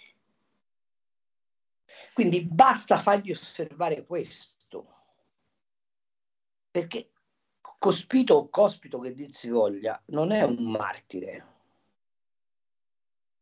E per quanto Donzelli possa aver detto in aula cose sgradevoli e Del Mastro non ha violato, Dal Mastro non ha violato alcun segreto, lo ha ricorda- ricordato benissimo l'ex direttore del DAP, che sarebbe la direzione degli istituti penitenziari, da cui deriva quella relazione citata per dire che eh, Cospito intrattiene rapporti con i mafiosi in cella, ma non ci vuole, dire, l'ami- non ci vuole il Trojan per saperlo, eh, cioè, basta avere un secondino amico cioè, o, o- o semplicemente far ragionare il cervello. E dovrebbe far osservare al PD che indebolire il 41 bis significa smentire tutta la narrazione che loro hanno fatto di lotta alla mafia. Certo. Certo. Cioè, non ne esce da, questa, da questo pendolo. Tu ti puoi anche indignare perché è stato violato un segreto che non c'è, Eh, ma poi la sostanza, al di là della forma, qual è? Che tu vuoi togliere il 41 bis? Quindi, fai es- quindi se domani eh, Matteo Messina Denaro si mette a scioperare, a fare lo sciopero della fame, O dei farmaci. o dei farmaci e quindi si lascia morire e dice o voi mi dovevate 41 bis oppure io mi faccio martire che facciamo? Eh. Facciamo che questo Stato davanti a qualunque ricatto cala le brache. Eh, ma allora a quel punto è inutile che ci sia la legge eh? E comunque, se mi posso permettere sul caso Moro, eh, uno Stato forte finge di trattare con le BR e le arresta. Qua abbiamo un signore che è già in carcere e che si è fatto, volente o nolente, strumentale alla lotta di mafiosi, mas- eh, camorristi e così via per l'abolizione di 41 bis e dell'ergastolo stativo. Abolire il 41 bis e l'ergastolo stativo è sputare sui parenti delle vittime di mafia. Esatto. Secondo me Pigliare e dirgli tutti quanti siete, puh a voi e ai vostri morti. gliel'ha detta la Rita dalla Chiesa quando gli ha Sì. detto vabbè questi una volta al mese i parenti ti vedono io per vedermi i padre devo andare al cimitero Esattamente. ma aspetta ti ricorderai che De Magistris ex sindaco di Napoli nonché magistrato d'assalto Sì. e tutti i protagonisti dell'antimafia intavolarono un processo al generale Mori, quello che ha arrestato Totorina, La con la scusa esisteva una trattativa Stato-mafia incarnata sul fatto smettiamo di fare le stragi e voi ci levate il 41 bis. Allora oggi chi è che tifa per tra- la trattativa Stato-mafia? Appunto. Se metti in discussione l'idea che il 41 bis ci sia, peraltro, mi fermo, Nordio gli ha dato una lezione di legittimità perché gli ha detto guardate che la procedura prevede che il magistrato di sorveglianza fa una commissione medica, la quale commissione medica dice se lo stato di detenzione severo è compatibile o meno col soggetto, dopodiché il magistrato di sorveglianza pronuncia un'ordinanza in cui dice se quel 41 bis può essere mantenuto o meno. E io, in quanto Ministero della Giustizia, recepisco e attuo attraverso il DAP l'ordinanza del magistrato di sorveglianza. Quindi non spetta manco al ministro stabilire se il 41 bis possa essere mantenuto o meno. E si monta tutto sto casino per dire che cosa? Che Donzelli e ha us- usato un tono che facendo il sigillogismo vuoi andare da, da, da Cospito, Cospito tratta con mafiosi, dunque se facciamo un favore a Cospito lo facciamo anche ai mafiosi, che è la verità pura, che è la conseguenza logica pura di quello che è accaduto. O dico stupidaggine. No, messa così no, è che sai, a me eh, lì per lì aveva dato molto l'idea che avesse un po' pisciato fuori dal vaso, insinuando quasi che loro fossero in trattativa, appunto. E questo mi ha- eh, capisci, mi è stato proprio il modo come lui l'ha detto. Ma, detto lui ha ciò, tutto quello, su quello che lui ha detto non si può dire nulla, il fatto che questo sia strumentale a quello che vogliono fare i mafiosi. Su questo nessuno gli può muovere nessun addebito, anzi, Donzelli ha fatto bene a dirlo. che i modi che ha usato Donzelli siano modi urenti e probabilmente, eh, come dici te, abbia pisciato fuori dal vaso, è sicuramente è, è probabile, anzi, è- diciamo che è quasi una certezza, ma che la sostanza di ciò che ha detto Donzelli rappresenti una fedele eh, eh, eh, narrativa di ciò che è avvenuto, a me pare indiscutibile. Ma attenzione, dice ma perché te ne occupi te in- nello spazio ufficio cambi? Me ne occupo perché offrire all'esterno del paese in un momento in cui hai bisogno degli investimenti e in un momento in cui devi andare a litigare come abbiamo visto prima l'immagine di un esecutivo debole di fronte alla criminalità è quanto di più devastante tu possa fare Ah, figurati, a quel punto uno dice eh, che dobbiamo venire. Allora hanno ragione gli americani che hanno fatto la fiction dove crolla il ponte sullo stretto perché l'ha fatto la mafia. Esatto. O Charlie Hebdo quando lo disse dei morti di Rigopiano che la colpa era della mafia. esatto Dai, su. dobbiamo anche, capisci, quando loro poi parlano del senso dello Stato, ecco, il senso dello Stato non è che sta da una parte sola, eh. il senso dello Stato è, una- è un modo di operare, di rappresentarsi, di fare politica che vale per tutti, indipendentemente da se sei maggioranza, opposizione, se sei a destra, se sei a sinistra, se sei al centro. Devo dire che da questo punto di vista e, e- lo dico con, se- senza essere stato come dire, retribuito per quello che sto per dire, la posizione migliore l'ha tenuta la Lega in tutta questa faccenda. Stavolta gli va dato atto che è così. Mm. In cui ha detto: la polemica non ci interessa, il 41 bis non si discute, Cospito è un terrorista, dunque non c'è l'oggetto del contendere. Certamente, certamente. Allora, sono arrivate alcune zappe, Carlo, che ti chiamano in ballo su... Torno, leva, cambi di torno, vai, andiamo avanti. Allora, Maurizio, ciao, ma guarda il caso, con la sua consegna allo Stato di Matteo Messina Denaro si diceva che c'era il 41 bis da rivedere nell'accordo. Guarda caso di cosa parliamo oggi. Poi ancora, Raimondo da Padova ti chiede una pillola di economia, la BCE rialza i tassi, le banche aumentano gli utili ma senza un vincolo sugli impieghi degli utili suddetti. Ciò si traduce in un trasferimento dell'economia vitale alle tasche degli, astre- degli azionisti. Poi ancora, Maria di Sacile, eh, parlo d'altro, Gran Maestro, a che punto sono gli, gli scavi archeologici di San Casciano? Proseguono? Il museo verrà fatto, le acque calde delle terme ci daranno altre sorprese, aggiornaci e poi basta. Allora, sì, sulle banche hai in parte ragione. Devo dire però che l'EBA, cioè il, il- come sai l'ente di controllo sul- sulla- sulle banche in Europa, gli ha già dato una strizzata di palle, cioè gli ha, gli ha- gli ha alzato i ratio patrimoniali e quindi loro in questo momento fa- stanno incassando più quattrini, ovviamente, Mm. perché hanno alzato i tassi, ma non hanno una disponibilità maggiore di fare investimenti. Stanno col fucile puntato sul rapporto impieghi, eh, eh, impieghi mh, patrimonio. Eh, però è vero, ma, ma lo, lo dicevo in premessa, che la manovra che la sta facendo la signora Lagarde è una manovra che deprime sicuramente l'economia italiana, ma in prima battuta impatta fortissimamente sui consumatori, sui cittadini, eh, che ovviamente devono pagare di più i mutui che- che- e anche sulle imprese che ovviamente si trovano esposte eh, eh, in maniera severa con le banche, oltretutto eh, avendo, come dicevo prima, che tutto si tiene, eh, dei concorrenti come i tedeschi, per esempio, come i francesi, che ricevono aiuti di Stato, mentre il nostro paese non, è, eh, eh, non ha la capienza per farli, ma soprattutto non viene a farli. Eh, faccio notare, giusto per parlare di banche, che la signora Vestager, che è ancora la commissaria che si occupa della concorrenza del paese, è colei la quale ha fatto scompare per Ara Trecas, Banca Banca, Banca Veneto, eccetera, perché ha sbagliato a leggere le norme.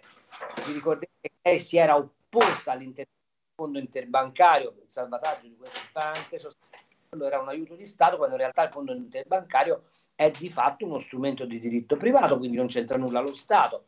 Bene, con la stessa logica oggi la BCE, anzi meglio l'EBA, impone a alzare i tassi ma non di aumentare gli impieghi. Quindi quello che lei dice è vero dal punto di vista del fatto che questi signori si trovano con più utili eh, eh, nelle tasche, ma è anche vero che questi signori, se volessero impiegare di più, sarebbero impediti a farlo proprio dall'EBA.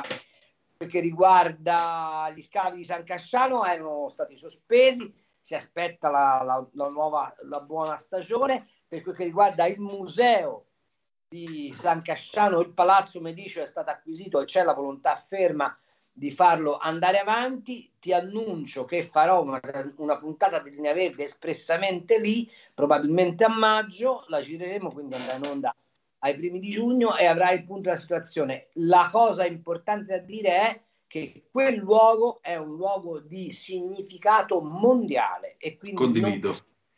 non possiamo assolut- fortunatamente San Giuliano da questo punto di vista è, è- è- molto meno ingessato di quanto non fosse Franceschini quindi c'è speranza che ascolti l'istanza locale una cosa è sicura a San Casciano sono disposti a fare le barricate pur di non farsi portare via manco un bronzetto e anche perché l'area da scavare è ancora molto molto ampia Molto bene. Domanda, ma non mi ricordo più cos'era ma, mm, Eh, allora, era un'osservazione di Maurizio, ma guarda il caso. Eh, col- Eh, eh, diciamo che è una fortuita coincidenza, va bene? Ecco, mettiamola così. Va bene, Carlo, senti, in tutto questo, certo, è ovvio che un partito come Fratelli d'Italia, che è la maggioranza all'interno della maggioranza del governo, con una presidente che fa una politica di legge e ordine, è chiaro che non può mollare sulla questione del 41 bis. Se lo facesse sarebbe la fine. Ieri però Mimmo Magnetta ha telefonato in trasmissione e ha detto una cosa, ha detto state attenti al fatto che eh, si faccia troppo clamore a livello politico sulla figura di Cospito, eh, tale da spingere chiunque a sentirsi un eroe, uscire con la pistola in mano e dire e agevolare così qualcuno, spingere qualcuno a dire vabbè, allora ci vogliono delle leggi eh, più rigide, ci vuole lo stato d'emergenza, ci vuole questo, ci vuole quello. Secondo te, in pratica, questo è un ritorno agli anni 70? Abbiamo il rischio di tornare agli anni 70? Anche la telefonata di stamattina al resto del Carlino che preannuncia un grosso eh, attentato a Bologna? Ecco, io mi, non, non, non lo vedo così. La preoccupazione che vedo è quella che dicevo prima, e cioè che ci sia una saldatura con altre forme di terrorismo, tipo quello islamico, eh, che potrebbero approfittare del malessere, che è anche malessere sociale, ragazzi, perché non è che eh, in questo paese stiamo tutti bene, anzi stiamo molto male, cioè, non ci dimentichiamo che ci sono delle, come posso dire, delle sacche di povertà reali, insomma, che ci sono le periferie in forte disagio, eccetera, eccetera. Eh, eh, ecco, il pericolo è che ci sia quel tipo di saldatura ma non è la stessa cosa del feminismo ideologico degli anni 70. De, degli anni 70. Eh, quanto alle leggi speciali, eccetera, eccetera, vi faccio notare che noi continuiamo, quando andiamo in albergo, a dover consegnare i documenti perché si obbedisce alla legge reale e la legge reale fu concepita appunto per evitare che ci fossero, come dire, dei covi silenti del terrorismo rosso. Quindi non mi meraviglierei se ci fosse, non dico una stretta, ma quantomeno una maggiore attenzione su questo. E devo dire la verità che da cittadino, se vedo un po' più di forze dell'ordine in giro e un po' più di sorveglianza da parte dei servizi di sicurezza, eh, in questa fase non mi fa un soldo di danno. Eh, temo invece piuttosto una saldatura, quella sì, col, ma- col malessere, per esempio, di alcune zone del paese dove la questione economica è particolarmente urgente e lì ci potrebbe essere il brodo di cultura non tanto per nuove brigate rosse, ma per uno sgangherato eh, ribellismo che diventa poi violento. Carlo, io ti voglio ringraziare, il nostro tempo è finito, ci ritroviamo giovedì prossimo, d'accordo? Eh, che ti posso dire, Gran Mufti? Io mi sento come la donzella sedotta e abbandonata. Ma io non oserei mai, Gran Maestro. Il tempo che ci unisce è sempre troppo breve. E tempus fugit, qui Parlamento incombe. Grazie, Eh, Carlo. perché ufficio cambi è un apostrofo rosa tra le parole radio libertà. Stupendo. Allora, noi chiudiamo qui ringraziando ancora una volta Carlo Cambi per il suo tempo. Vi mostro una fotografia, la puoi mandare Giulio Cesare per favore, tratta dalla testata zoom24.it, quella che vedrete tra poco sugli schermi è l'edicola di Piazza Municipio a Vibo Valencia, dove da bambino io compravo i giornali, poi salivo in macchina la domenica mattina, mio padre mi diceva leggi i titoli. Ecco, io ho imparato a fare la rassegna stampa grazie a questa edicola che è stata demolita ieri. Eh, un pezzo della mia vita che se ne va, un pezzo d'anima che se ne va, permettete, eccola qua l'edicola mentre, mentre viene abbattuta e se permettete anche un presidio di democrazia che se ne va perché le edicole significa poter leggere i giornali, farsi delle idee, ragionare liberamente e non finire vittime di tutta la fuffa che passa sul web. Che dire di più? Grazie per essere stati con noi. Adesso qui Parlamento. Che va sulla Rai viene a dire diamo un fiorello in omaggio a questa edicola. Un fiorello per l'edicola di Piazza Municipio a Vibo Valencia. Grazie a tutti. Appuntamento domani alle 17.30. Ciao, alle 17.30 con Lorenzo Viviani, chilometro Zoom. E che dire di più? Che malgrado tutto, the best is yet to come, il meglio deve ancora venire. Vi ha parlato Antonino Danna. Buonasera. Avete ascoltato Ufficio Cambi.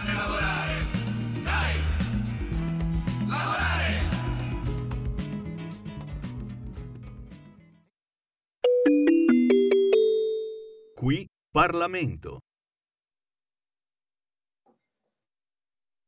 Colleghi, signori del governo, l'obiettivo di questo decreto è quello di muovere un primo passo verso il riordino di un ambito che negli ultimi anni evidentemente non è stato gestito proprio bene. Ripeto, un primo passo, ma pure sostanziale rispetto a quello che è la riconquista, secondo il mio avviso, ma non solo il mio, di una certa autorevolezza da parte del nostro Stato. Ciò di fronte a quello che negli ultimi anni troppo spesso ci siamo dovuti eh, abituare a fare, cioè chinare il capo nei confronti di un'Europa che ha parecchio debito di riconoscenza nei confronti della nostra nazione. Ciò anche a causa di una certa politica, di certe politiche, se così le vogliamo considerare, totalmente inesistenti su un terreno, o meglio su un mare, nel quale ancora si misura l'autorevolezza degli Stati. E allora per questo era necessario intervenire in quest'ambito, per questo siamo intervenuti per per iniziare a disciplinare questo fenomeno partendo dalla condotta delle ONG. I dati, signori colleghi, quelli del Viminale, quelli del Ministero dell'Interno, sono eloquenti. C'è un incremento del 60% rispetto all'anno precedente di flussi migratori sulle coste italiane. Se noi vogliamo comprendere quello che sta accadendo e a cui ha copartecipato nella sua quota il fenomeno delle ONG, basta raffrontare due dati fondamentali. Quello cristallizzato al 31 dicembre del 2019, due decreti sicurezza, ministro Salvini, sbarcati poco più di 11.000 unità di immigrati, stessa data, con anno diverso 2022, sbarcati in Italia più di 105.000 immigrati, un dato mostruoso che fa segnare l'incremento del 56,4%, i dati e le percentuali sono importanti, e che rasenta il dato abominevole di 119.000 sbarchi registrati soltanto nel 2017. E allora, signor Presidente, cari colleghi, le cose ce le dobbiamo dire con serenità.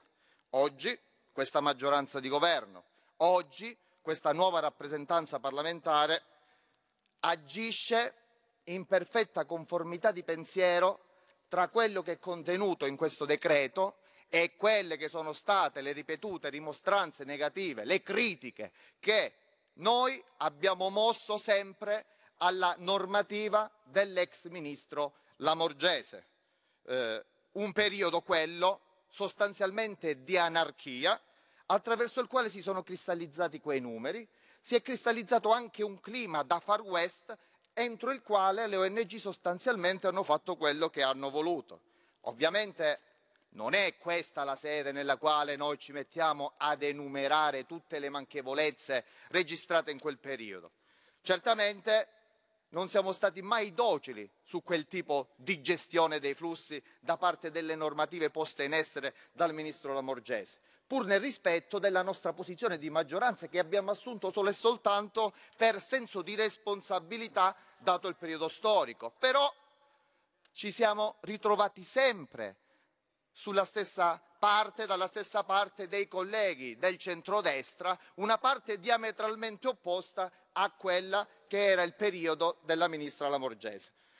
L'intervento del nuovo governo e della sua maggioranza parlamentare quindi è un intervento necessario, un intervento finalizzato a riordinare, secondo principi questi sì universalmente riconosciuti, un ambito che è stato lasciato al caso, un ambito che è stato lasciato alle sole regole autonomamente costituite da parte delle ONG e aggiungo sulla scorta di quelle che sono le dichiarazioni delle ultime ore, consentitemelo, un ambito lasciato anche in balia di una certa sudditanza verso determinati salotti europei che ad un certo punto avevano creduto che l'Italia e il Mezzogiorno d'Italia potesse diventare permanentemente un unico campo di accoglienza di tutto il continente. Poi è arrivato questo governo, ci aveva pensato prima il ministro Matteo Salvini nel 2018, ci, pensato, ci abbiamo pensato noi a far ripresentare l'idea che prima che europeisti si può essere europei convinti senza calpestare la dignità, l'autorevolezza e la rispettabilità del nostro Paese. E questo contributo, perché è un contributo al fenomeno migratorio, non è la risoluzione, non è la panacea risolutiva, vuole essere un contributo che getta le basi per il lavoro che il nostro primo ministro sta facendo in Europa. Un contributo normativo, concreto, snello e che, per chi lo vuole, può superare anche gli steccati ideologici. Vedete, cari colleghi, signor Presidente, oggi su un fenomeno come questo, dividersi, parlare di destra o di sinistra è un esercizio che direi alquanto pretestuoso. Il decreto legge in questione infatti ha almeno un paio di finalità che potrebbero essere condivisibili. Da una parte definisce le condizioni in presenza delle quali le attività svolte dalle navi che effettuano il soccorso delle persone in mare possono essere ritenute conformi con quelle che sono le convenzioni internazionali, onde assicurare l'ordine e la sicurezza pubblica e soprattutto garantire l'incolumità delle persone a bordo. Questo da una parte. Il secondo punto realizza un quadro normativo certo e applicabile a differenza di quello a maglie ampie, direi a maglie ampissime che fino ad oggi è stato applicato. Il tutto ovviamente contemperato dai principi di umanità che sono imprescindibili e nel rispetto del diritto internazionale. Dispiace, anche se devo dire che abbiamo lavorato molto bene all'interno delle commissioni congiunte, affari costituzionali e trasporti, ringrazio, ne approfitto per ringraziare i presidenti e tutti i commissari di maggioranza e di opposizione. Dispiace che qualche collega delle opposizioni, anziché approfondire la normativa, analizzandola fino in fondo, si sia immediatamente lanciato in una propaganda che andava addirittura a minacciare di barricate verso un decreto che ancora doveva uscire in bozza e che già veniva considerato come un nuovo decreto Matteo Salvini. Non si tratta di questo, lo abbiamo dimostrato. Ora, posto in essere che, signor Presidente, la giustezza e l'utilità di quei decreti noi li abbiamo visti sulla nostra pelle il giorno immediatamente dopo dell'applicazione e del superamento degli stessi, posto questo, posto che l'utilità di quei decreti ce lo raccontano i dati che ho enumerato all'inizio del mio intervento, invito i colleghi delle opposizioni, anche oggi, anche fino all'ultima possibilità di minuto per intervenire, ad approfondire questa normativa che sicuramente ci darà i risultati che noi ci aspettiamo da esso. Darà anzi restituirà all'Italia autorevolezza sul fronte caldo del Mediterraneo, darà regole appunto e soprattutto valorizzerà, questo sì, l'aspetto solidale che ruota intorno al fenomeno migratorio e che coinvolge tanti comuni viveraschi, tanti comuni costieri che sono impegnati nell'affrontare il soccorso e la prima accoglienza. Questo decreto, signor Presidente, dimostra che si può mettere ordine non rinunciando all'umanità e a tutti i valori ad esso connessa. Ordine e umanità, signori colleghi delle opposizioni, non confliggono, non sono in guerra, perché sono legati da un principio di buonsenso ed è questo che dimostra questo decreto. Si tratta di criteri regolatori irrinunciabili da parte di una nazione moderna come quella italiana. L'alternativa era e potrebbe essere soltanto il caos e sarebbe il caos anche senza un sistema sanzionatorio certo. E infatti viene introdotto un nuovo sistema sanzionatorio di carattere amministrativo che sostituisce quello di carattere penale a seconda delle, che, graduando le misure repressive, a seconda delle eventuali reiterazioni delle violazioni del provvedimento di limite o di divieto e una nuova ipotesi di illecito amministrativo in caso di mancate informazioni richieste da parte dell'organo preposto. Cose semplici. Qui Parlamento. Avete ascoltato Zoom, il drive time in mezzo ai fatti.